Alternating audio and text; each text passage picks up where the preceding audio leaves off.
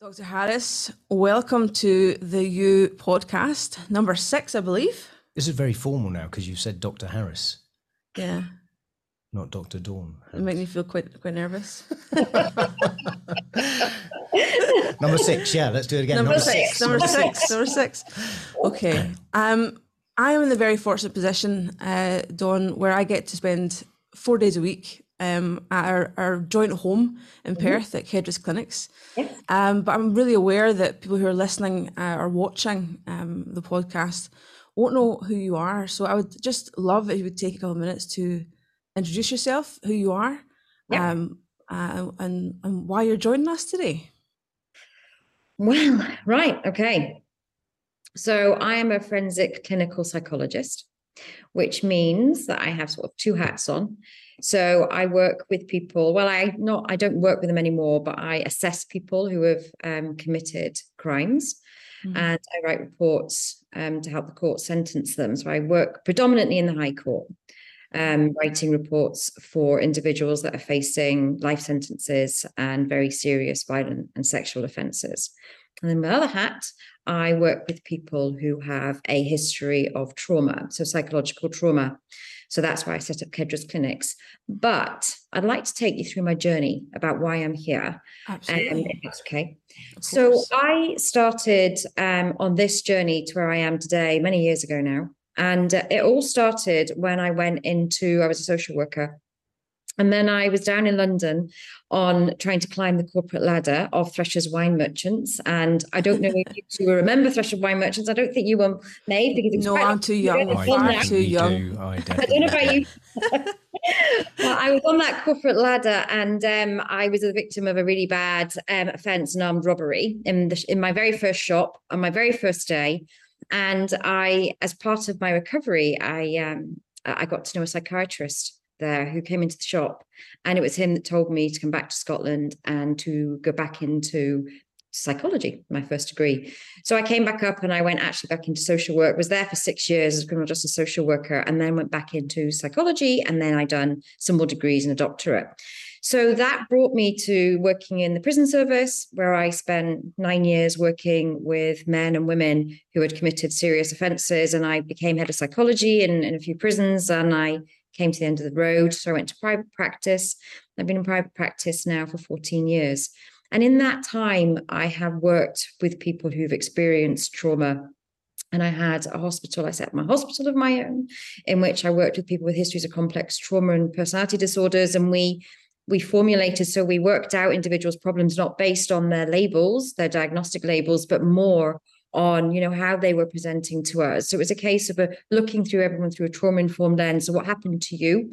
You know not what's wrong with you. I don't want to know about your label. I want to know what's happened to you the person that you are here today in the hospital. We want to get to know you as opposed to let's just see you as another label. So that's what the hospital was all about. And i trained everybody in the hospital in understanding trauma from the board um, to the cleaners to chefs. So everybody that met with those individuals could could um, interact with them from a trauma informed perspective.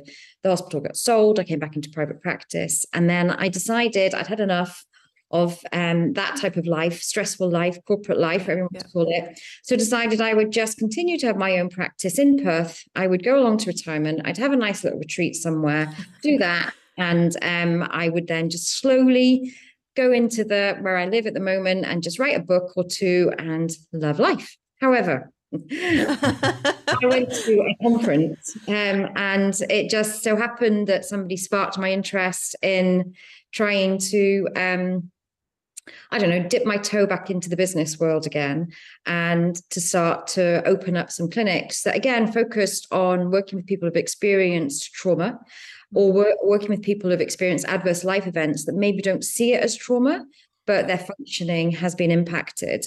Um, and using, as Maeve knows, uh, a very, it's not new because it's been around for 50 or so years, but using uh, a psychotherapeutic technique called um, neurofeedback. And that's why I set up the clinics. That's This is a long explanation to why I'm here and who I am, but It's, so it's quite a journey and it helps you to understand, I suppose, what drives me, what motivates me. Um, because I've been doing so much self-reflection over the years that, you know, I think I've got to that point of just.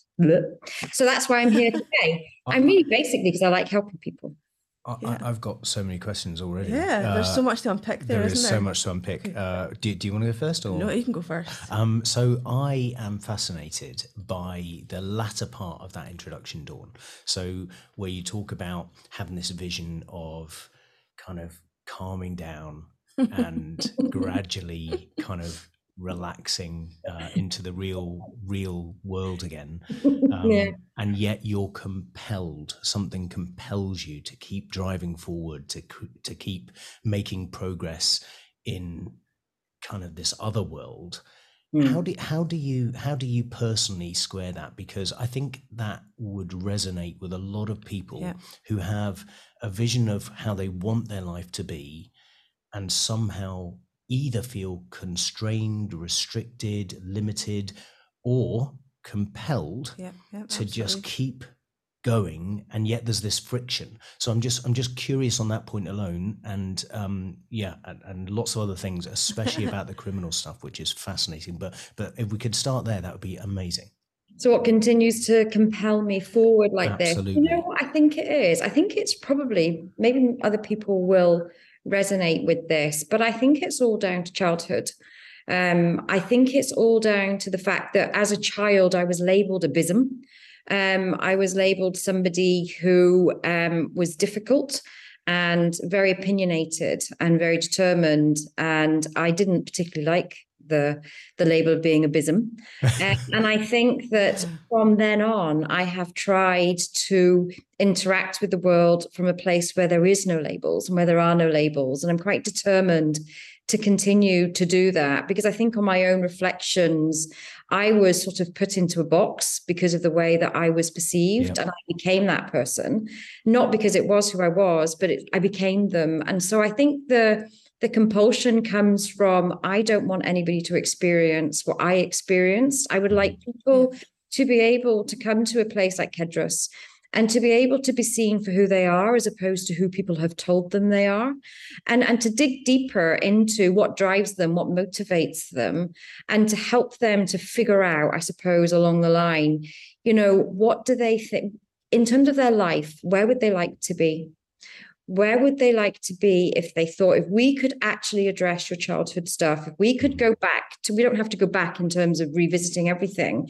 but if we could work out what was driving you what motivates you how could we then change that so you could become the person that you probably always wanted to be but never been able to be? Now i'm not saying that we say to people you've got to change. It's more about how can we make you happier within yourself?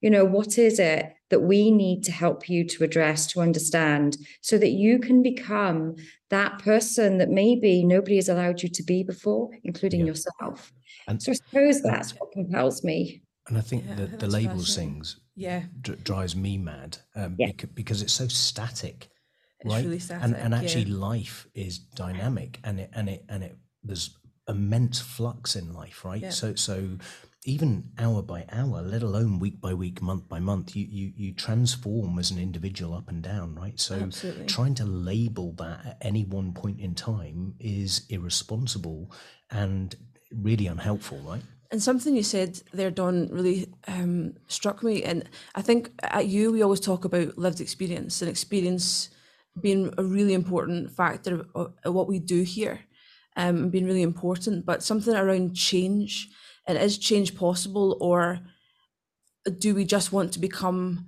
happier with who we are?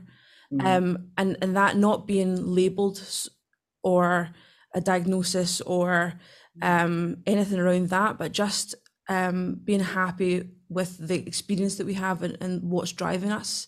I think that's actually really important, isn't it? Yeah, completely. And I think it's you've hit the nerve because I think it's about we all don't like no, none of us like change. Our brains don't like change. Yeah. We don't like change. We find it very triggering. So I think coming into something like therapy, you know, people might think, well, I, they're going to try to change me, but it isn't about that. It is. It's, it's like maybe as you said, it's about trying to accept who you are and all those parts of you. And maybe what we do at Kedras, because we use neurofeedback, is we're working more on reducing anxiety, um, reducing those things that might impact on your functioning that stop you being that person who you are. We're not saying reject yourself, we're not saying reject parts of you. or reject anybody in your what we're saying is let's just be with all parts of you, accept all parts of you, um, and appreciate that you are this amazing individual who has probably got through so many different difficult things in your life. Yeah. But you know, life is now causing you problems because you can't concentrate, you can't focus. Um, anxiety is getting in the way of you achieving something, or it might be the case of you know you can't sleep, or those are all symptoms of of I don't know. It's not necessarily something that's wrong with you. It's symptoms of some of I don't know life, the environment saying that maybe things need to be a bit different for you, and we need to calm down those stresses for you so that you can then grow, develop, become this amazing individual um, who you currently are, and continue to get better. Absolutely, and I had a, a great, a great sort of mentor and role model in my life that used to say, "All parts welcome." Yes, and I think that's a great kind of phrase that I've always kind of tried to play over in my head all the time that you know all parts are welcome all the time um, yeah. no matter what those parts are even if they're a little bit challenging or they they stick out from the from the the norm um mm-hmm. they're actually it's okay to, to to have those parts so you've, you've talked a little bit about neurofeedback um so obviously i practice in the clinic with you um Dawn, so I, I know what neurofeedback is. Paul, do you know what neurofeedback is? I, I we haven't got the time for me to explain it to you, unfortunately. but I, what, what, I'm going to do is let Dawn let explain Dawn, it for us. So, so Dawn, um, it's been around for 50, 50 yeah. 60 years now. Um, what is neurofeedback? Wow. No. well, well. let, us get the cake out and the tea. Neurofeedback is the, one of the most amazing psychotherapeutic techniques I have ever come across. So I've been wow. around for a long time. It's not a psychotherapy in itself. It's not a modality that stands by itself. It's a psychotherapeutic tool technique, I would yeah. call it. And what neurofeedback does is that, well, the particular neurofeedback that I use and we use at Kedras is called infralow frequency neurofeedback. And what neurofeedback does is that it is a I would call it a digital technology, just like you guys are, are creating and, and um, great, great, great things in your world. Um, it's like a technology that is, I think, it's making great waves in the psychotherapeutic world. But what it does is that it actually analyzes the brain's own brainwave frequency. So if you're looking at a screen, a, a, t- a TV screen, the software that therapist has in their computer is feeding the TV screen. And that software then literally interacts with the brain and its own brainwave frequency. So basically, its own activity. So the brain brain waves are just communication within the brain. That's all that they are. And what the, the software that we use does is that it it actually shows the brain its own activity. We don't see that. We're just watching an animation or a film or whatever we're watching. But the brain actually sees its own activity. Own, it sees its own communication, its own communication pathways. And as it starts to engage with itself more, just like we would do looking in a mirror, it starts to change based on the fact it doesn't particularly like what it sees. So, neurofeedback is about your brain seeing parts of its own activity as being under aroused or over aroused and changes it. And as a consequence, you start to naturally calm down and stabilize just by looking at a screen because it's like when um, and we talk about this in the in the clinics you know it's like when you walk past a mirror, when you look at yourself in the mirror, you might adjust something about yourself based on the fact you don't like your hair might be out of place or, you know, or an eyebrow or your, your mascara's run a bit. And you would then change that and then you think, oh, actually, I look better. The brain does the same. The brain has an inherent ability to heal. It doesn't like being off balance. It likes to be balanced and it loves to control its environment, loves it all the time it's looking around the environment what can it control? And then it will interact with that. So neurofeedback just literally takes that theory and uses it. So when the brain is looking at itself it then starts to adjust its own frequencies basically its own communication pathways.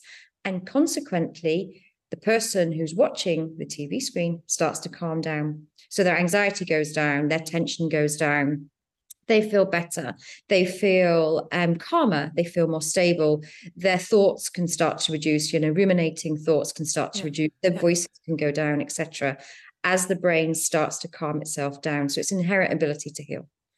And just to give Paul an idea, I, have worked with people who maybe on the first day of having neurofeedback sleep better on the first time yeah. of, of having neurofeedback, wow. which we don't see often in regular, you know, routine therapies. No, absolutely. So it's a really incredible, incredible type of uh, psychotherapeutic. I, I love, and I love that idea of you know looking in the mirror and making adjustments. I mean, and that, yeah. that's so simple to understand for the layman. Yeah. Um, yeah. And and it sounds like it's yeah super impactful. Yeah, it's quite. It's yeah. a very powerful tool. It's an incredibly power, incredibly powerful. And Maeve's right. People can see differences after one session. And I've had, I can give you loads of examples, but you know, I've had teenagers in here who's who've had voices that have calmed down on the first session. You know, we've had people with huge amounts of anxiety go away feeling calmer after their first session. I've treated people with ADHD, ADD, OCD, personality disorders, complex trauma.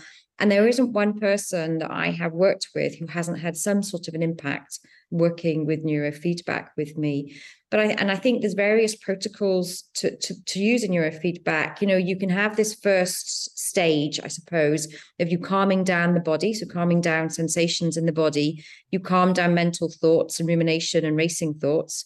You calm down emotions and emotional reactivity to things.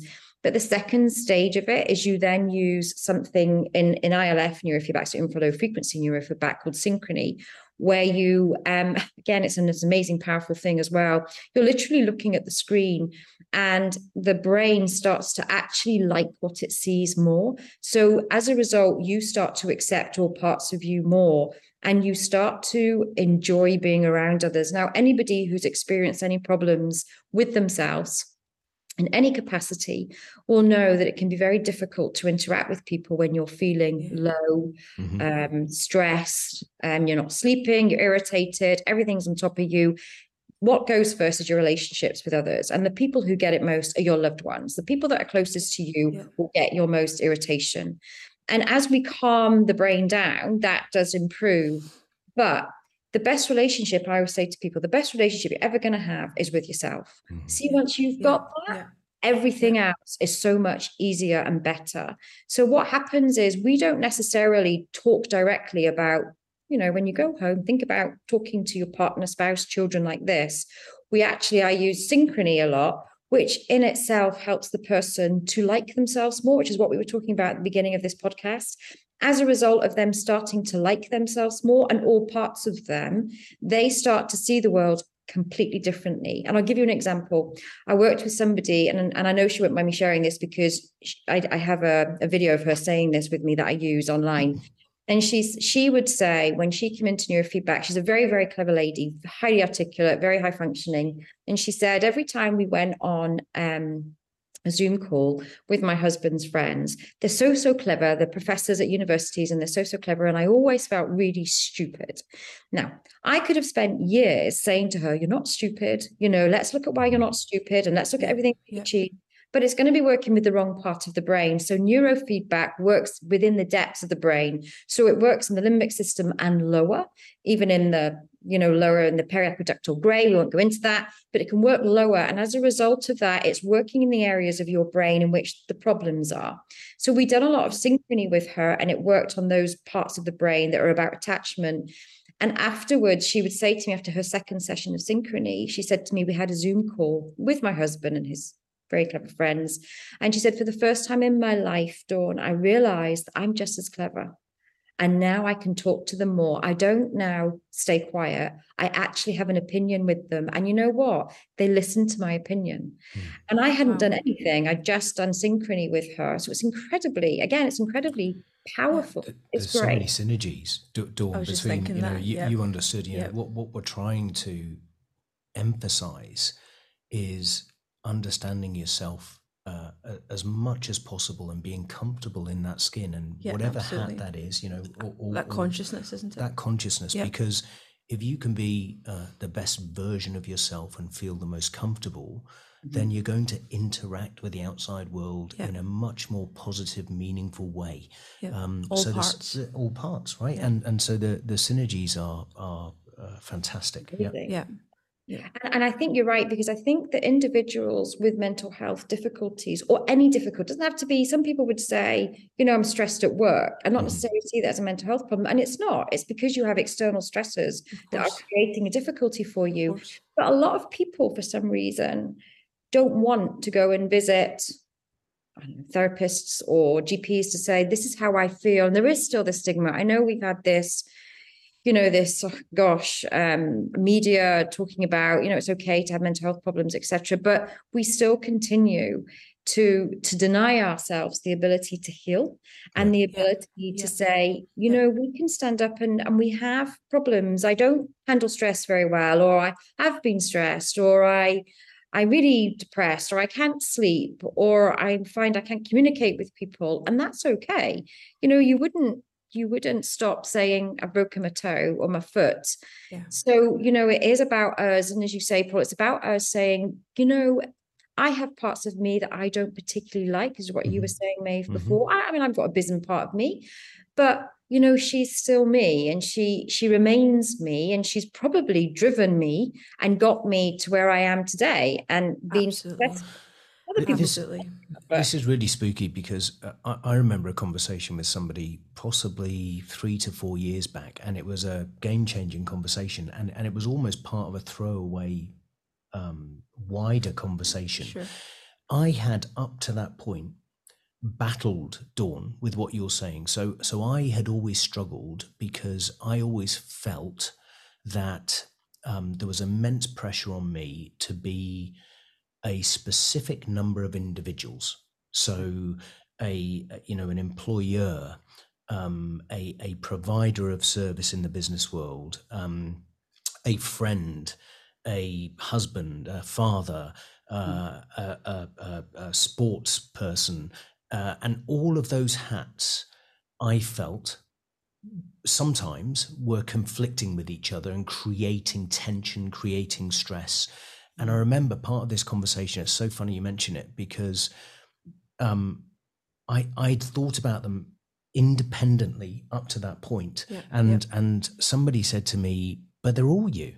Like, mm. what's the friction? I don't understand. They're they're all you, yeah. uh, but up to that point, it sounds simple. And when and, and and when you're thinking about it in the world uh, that that that you you guys are in, it's clear, it's obvious, right? But but uh, but I think using me as an example of kind of Joe Public, if you like, I honestly hadn't thought about it in that way, and I, and I was in my mid forties until yeah. that realization said, "Hold on, I can look at this in a different way that's actually a more positive way to look at it right and and and so bringing that realization raising the awareness that this isn't abnormal and that this is something that can be looked at through a different optic i think is really important and really helpful conversation to have for everyone right yeah. And, and I think, Dawn, I don't know about you, but I think some of the clients that I see, I think having that separation actually causes more harm yeah. than, than good and I think once you start to bring all those pieces together and and have a that sort of realizing moment where you say, actually, these are all part of me, mm-hmm. and it's a good thing. Mm-hmm. Yeah. You know, and that, that actually brings healing, like you say, like that, that's actually a really healing moment yes. when you have that kind of epiphany, if you like. Yes, they're, yeah. they're, they're all part of me, and that's that's actually all right. And people might like you for different parts of you, but that's mm-hmm. actually all right too because that's on them, not you. Yeah. yeah completely and utterly yeah and i think that's what i love about you know doing therapy i love it when people um, get that realization have that epiphany and accept all those parts of them smaller parts adult parts teenage parts adolescent parts all the parts that we have had throughout our lives that we've tried to maybe suppress put away mm-hmm. hide or hide from you know we're like well as you say Maeve, you know if you don't like it then that's who i am you know yeah. and and and that's me and i need Absolutely. to i don't want to change because you don't like that part of me because mm-hmm. Well how's that going to help anybody you then could leave my life and i've changed for you so well where does that leave me because now the next person that comes along doesn't like me anymore that's because powerful. you know powerful, yeah. you changed yeah. me so it's it's about you need to remain consistent mm-hmm. in who you are and then once you start to love you and i know people say it's a cliche but it's it's it is about having that relationship with yourself all parts it's of you authenticity right Absolutely. It's like a jigsaw, isn't it? We're mm-hmm. like a jigsaw. And all those pieces of the jigsaw, we've got to have them there to create that whole. And if we throw some of them mm. away, our jigsaw's not whole. And we yeah. will notice as we're interacting with people that we're not, as you say, Paul, authentic. And we'll feel it. Even mm. though it's at a subconscious level, we will feel that and we'll know something's not quite right.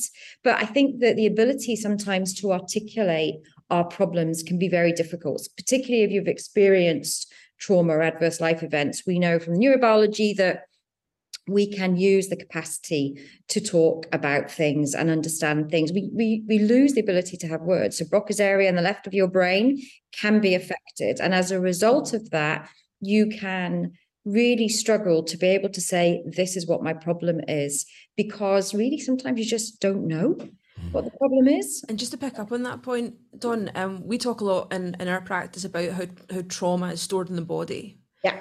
So if you lose the ability to talk about, you know, how you feel, you might mm. actually store that tension, that trauma, that anxiety in the body. And I was trying to explain to Paul earlier on about what that might mean, and it just saw the blank look in his face. so maybe you'll have better luck at um, explaining that to him. Um, but uh, what what do we mean by that kind of um, inability to express, maybe verbally, but maybe the the ability, maybe maybe that's all been held in the body somewhere yeah the ability to express things is i mean we, we know from the we know from people's experience clinically and we know from the literature that you know the body and the brain they're communicating all the time we, yeah. we know this we know the whole bit about um, the vagal nerve and how where that goes it goes into the gut etc so and for example we know that 95% of serotonin sits in your gut so we know that then that goes up to the brain. So serotonin, as in the, the hormone associated with mood, is sitting in your gut. So if you're having a problem with mood and like depression or anxiety, you're going to feel that within your gut. It's not in your brain necessarily, it's in your body. And if you ignore it, what will happen is that sensation will continue, will continue, will continue. And what you will do will try to fight it, deny it, ignore it, and think, oh, I'll take a pill or I'll go to the doctor or I've got a stomach ache. But in actual fact, your body is your main vehicle of giving you a message that something isn't right. Your brain can take you here, there, and everywhere. It can take you in mazes. It can take you down the wrong path. You can play around with it. It can be manipulated. But you see, your body, it always holds the truth. That is where you go for the answer. So I've got a, a great saying I say to people ask your body, not your brain what is wrong today? Or ask your body not your brain what would you like to do today? And what that means is you need to drop into feeling all parts of your body and you will find that as you do that sensations will just come up that will give you a message about what it is that you might want to talk about that day that earlier on your brain had not given you an answer to. But when you ask the body the body straight away gives you an answer. So the body talks. So, Dawn, I, I, this is resonating with me uh, as well. I, I, remember when we first started our journey, there was um, we we we told a story a lot about humanity, if you like, um, in in in this day and age, but a gradual evolution to this point being further disconnected. So yes. disconnected from ourselves, disconnected from our relationships. Um, disconnected from the environment from yep. from yep. where we came so this kind of great mass disconnection and um, you know the ways that play out uh, and and you, you, touched on some of them when we think about the connection to ourselves is you, you can see it play out in a number of ways so so when we're tired we won't go to bed because there's something exciting on television so we're actually ignoring our mm-hmm. bodies telling us yeah uh, or, or when we're full uh, mm-hmm. and satisfied from a food perspective, there's still some food on our plate, right? And actually, that dessert looks quite nice over there. So I'm just yeah. going to keep going, right? And yeah. even though the body is telling us, actually, we're good now, right? Um, so I feel like that's just one example, and and and you're you're uh, emphasizing it but we've just lost connection. We're kind of disconnected from so many things, and it's bringing that self consciousness back, that self awareness that enables us to be the best version of ourselves, right? Absolutely, and I think you're so right. And there's there's various levels to this and various ways of looking at this because I think society and the way that we live now has made us disconnected mm-hmm. because of the yeah. fact that we are so fast and furious in the way that we live and and i maybe I shouldn't be saying this, but um, in terms of social media, I think social media has had a huge impact because Agreed. we're creating agreed. a generation of children that cannot communicate. Yeah. a- apart from on a, a laptop or a computer or a phone. They have lost the ability to actually verbalize and talk to their their parents, their, their their peers. And I think that's a massive disconnect of us as social creatures. We are social creatures. We Yeah. need to be around other people. We need to engage with them. We need to feel them. We need to talk to them, not type a message. And I think that's created a massive disconnect in our in our society. But I also think because of the pace of life, we have got used to, as you say, Paul, ignoring our bodies Mhm. and just carrying on. And you know, those stress executives that just keep going, keep going, Absolutely. keep going. Yes. The Badge of honor, right? Badge of honor. Yeah, yeah. Absolutely. and it keep and you just lose your body hmm and then when and then in and then over and above that if you have a traumatic event we know that a lot of people will numb out their bodies of as a way of survival survival is about if i don't feel my body you can't hurt me Right. Yeah. if I don't feel my body, then I don't need to know or recognize that there's something wrong. I can just ignore it.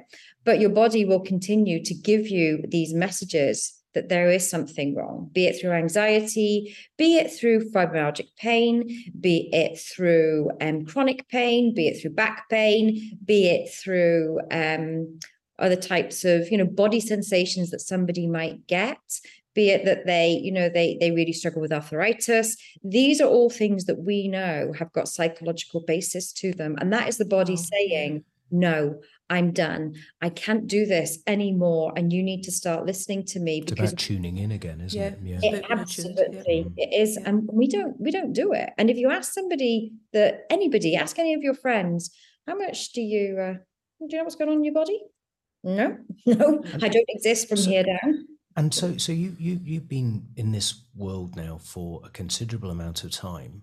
I'm I'm always really curious to know. You know, you touched on it there again, but ha- have you seen um, an increased prevalence of these challenges in society today versus you know back 15 years ago? I mean, is there a tangible difference between a very short period of time when you look at it?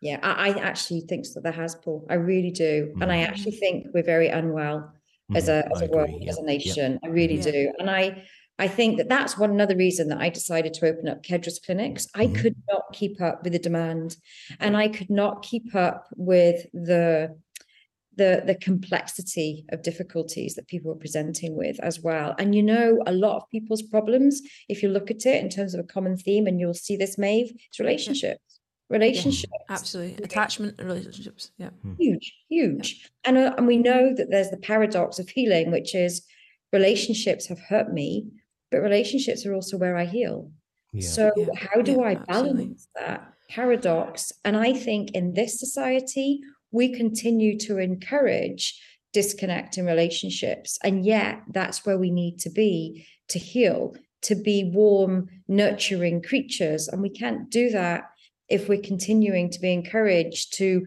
watch TV at night, to watch all these strange things that are on TV, and to engage in, in computers and laptops and video games, and and and that's not helping our growth as, as a human race. And I and I think I've noticed that Yeah. in terms of therapy. And I would say as well is that the the sort of um, challenges that, that we're seeing at the clinic, um, and actually that we're seeing on the whole are more extreme. Yeah. As well, so it's, you're not just um, being approached by like I work with children and young people, so I'm not just being approached by children and young people with with um, problems I would have seen as a child. Um, They're now in the more extreme, um, you know, of of ends of things, and I think that that's proving that this is a very unwell world that we're that we're living in. It, there are more extreme problems with more complex um, realities. But sh- surely part of that challenge and the answer to that challenge, to some degree, is trying to flip the thought process from reaction to proactivity, right? So to prevention.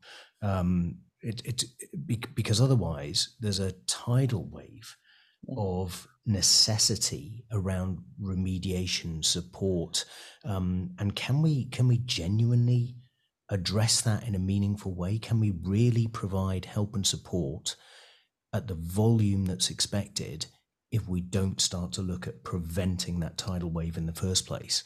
Um, and, and, and that's, I guess that's a real concern of mine yeah. is that we kind of need to, to, to stop or, or try and prevent people crossing over into crisis. Yeah. Um, I mean, I think that's always been used, you understood, you know, ambition is to be, or aspiration is to be preventative yeah. and not, not prescriptive and not at crisis, but, but preventative. Mm-hmm. Um, and I think, you know, we're seeing huge numbers at the, the, the clinic in terms of waiting lists and things, yeah. which shows you that, that, that it is crisis. Yeah. Um, for a lot of people, but but prevention is absolutely where where the the direction should go. Definitely. So, so could, could you just give us a, a few minutes on the direction of Kedras Clinics then, yeah. and, and and the vision that you have, and and um, how how you think that will play out in the next few years? Yeah, I mean, I'm hoping that you know we continue to. So the first clinic is in Perth, and then hopefully the second one we're aiming to be in Edinburgh, and then so on. And you know, as as we start to grow throughout Scotland, and then maybe down into England and Channel Islands, and if I get my way into Europe, and potentially South Africa. Bags of Europe. yeah, no, yeah. and South Africa because my husband's South African. But that's where I'm hoping because what I'd like to do is that we now have, I'm, I'm, I'd like Kedras to be a psychotherapeutic practice with a difference.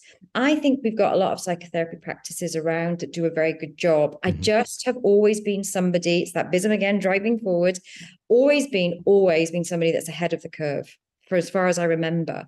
And I think that's why I've come here to this place. And I'd like to be ahead of the curve again and I think that that is going to be about combination of digital technology combined with psychedelics as we move forward. Because mm-hmm. I think that one of the main um, difficulties in therapy is obstacles obstacles that people have, which is fear. I don't want to talk to you about my issues. I don't want you to see my shame. I don't want to cry in front of you. I don't want you to go to this deep, dark place that I try to stay away from all of my life, which is why I now have difficulties in my body and my brain. I don't want to do any of this. So you spend a lot of time trying to overcome obstacles. Now, using ILF neurofeedback within the practice means that we can get through those obstacles a lot quicker because we're working at the subconscious level, which is where all the obstacles sit.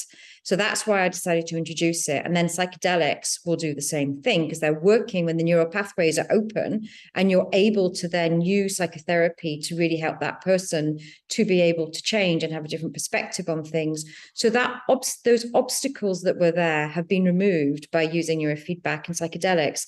But I'm not saying that they bash through everything. It's sort of very gentle, really, but it's powerful. Yeah. Um, a powerful experience. So I'd like Kedras to always stay ahead of the curve.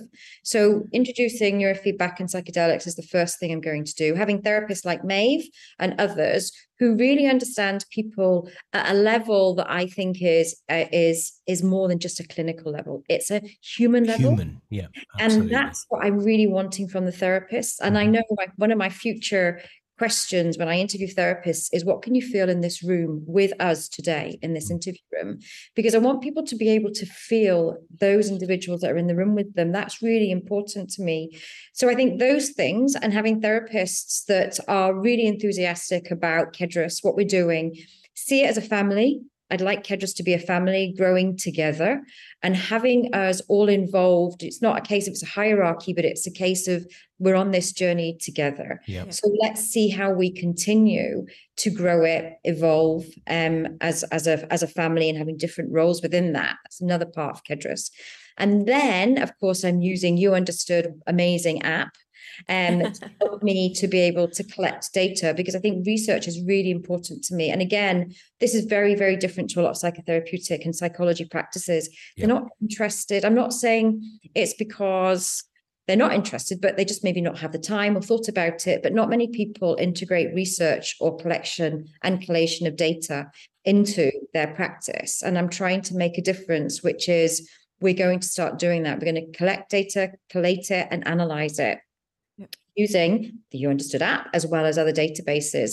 Because I think that that's really important to be able to say to people, you know, I'm not just saying to you that we're different um, here's the data. You can't lie with data, and here it is. Yeah. And also, yeah. I think, you know, if you're paying for something, you need to know that it works, don't you? You don't go and Absolutely. buy a TV and say, well, you know, I need to know that this is going to work. I need to see the data behind it, or, or I need to know that when I'm spending this money, that I'm getting something for my It money. needs to be evidence based, right? Absolutely. It has to Yeah, be, it has to absolutely. be. And I think and, going- and, and that Sorry. empowers you right that that It does, empowers you yeah. further so so so you can take that evidence you can take that data and you can say how do we continue to improve how do we continue to go on the journey and Yeah. and being at the leading edge is is a, a, a multitude of, of of things it's brave it's challenging and sometimes it can be lonely Yeah. um But it's so also exciting. but it's also exciting Yeah. absolutely yeah. um, so you know, huge uh, admiration, and I applaud you for for taking that stance because without being brave, without pushing boundaries,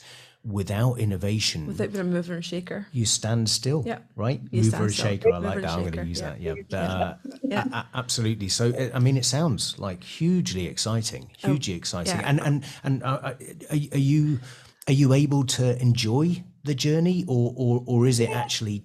Damn it! I need I need to hit this milestone and this milestone because I certainly from previous experience, when I look back now, I wish I'd have kind of paused a few more Yeah. times and just eh, sat back and, and enjoyed it, actually being in it versus being kind of part of it, if that makes sense.